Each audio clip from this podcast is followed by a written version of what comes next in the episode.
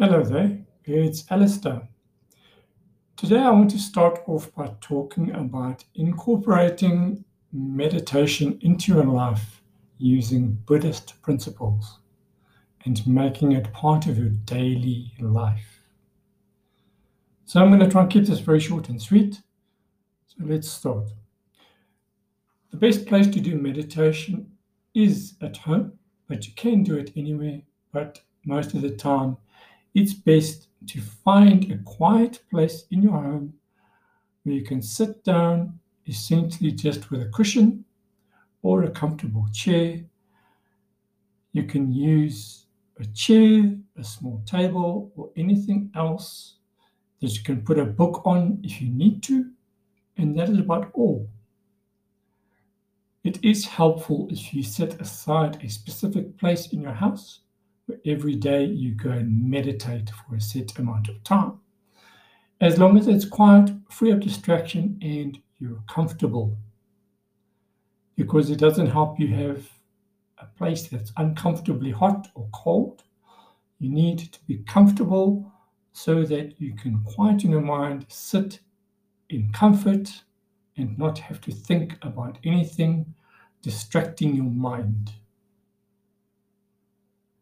So, first time meditators often find that it's difficult to quieten the mind and just be still. And there's a reason for that. It's because your mind is very busy. It's often got lots of things going, flipping from one thought to the next, and so on. But you must understand that it takes time and it takes practice to quieten the mind. There is always something going on in the mind memories, sounds, sensations, visions, and a whole, whole lot of other stuff. It is what the Buddhists refer to the, as the monkey mind. So it doesn't matter who you are, your thoughts are continually jumping from one to the next.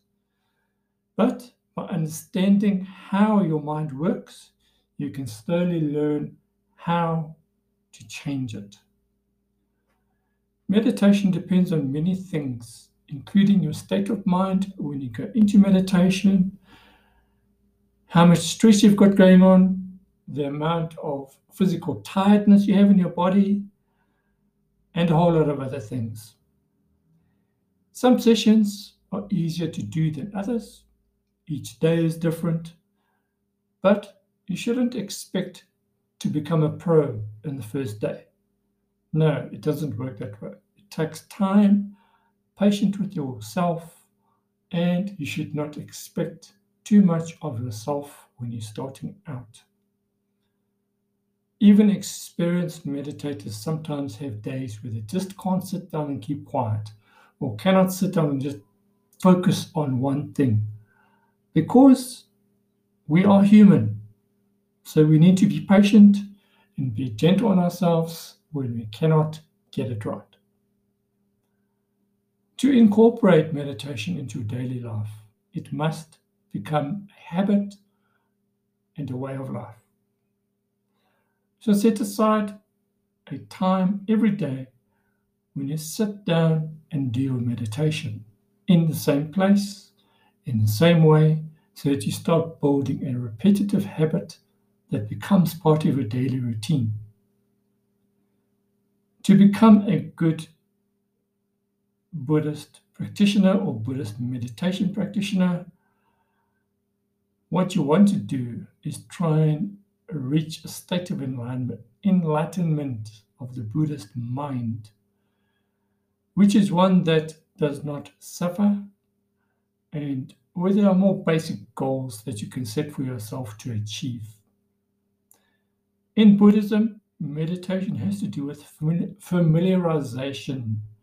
Through meditation, you can familiarize your mind with beneficial states and thoughts.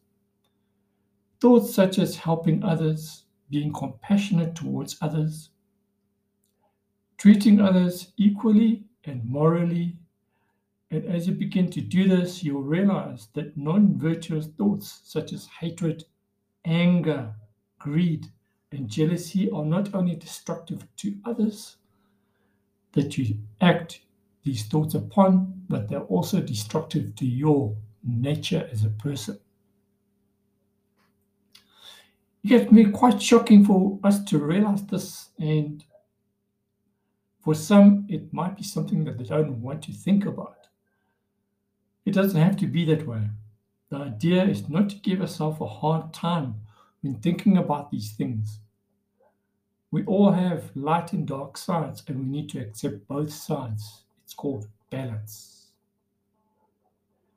So just be aware that you have these sides of you, and there is nothing wrong with incorporating them into your meditation practice.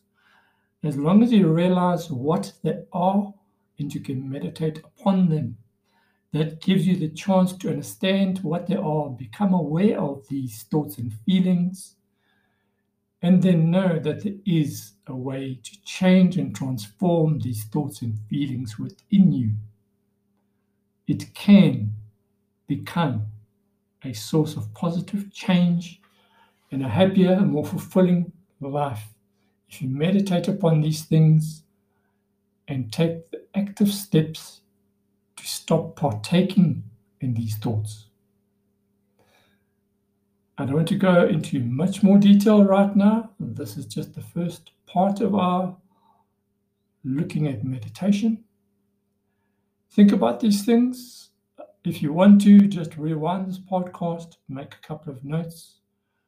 Tomorrow, we're going to go a bit further and delve into simple things you can do to get started. But we'll first have a look at Buddhism and what it actually is before we dive into doing practical meditation. That's it for today. See you in the next one.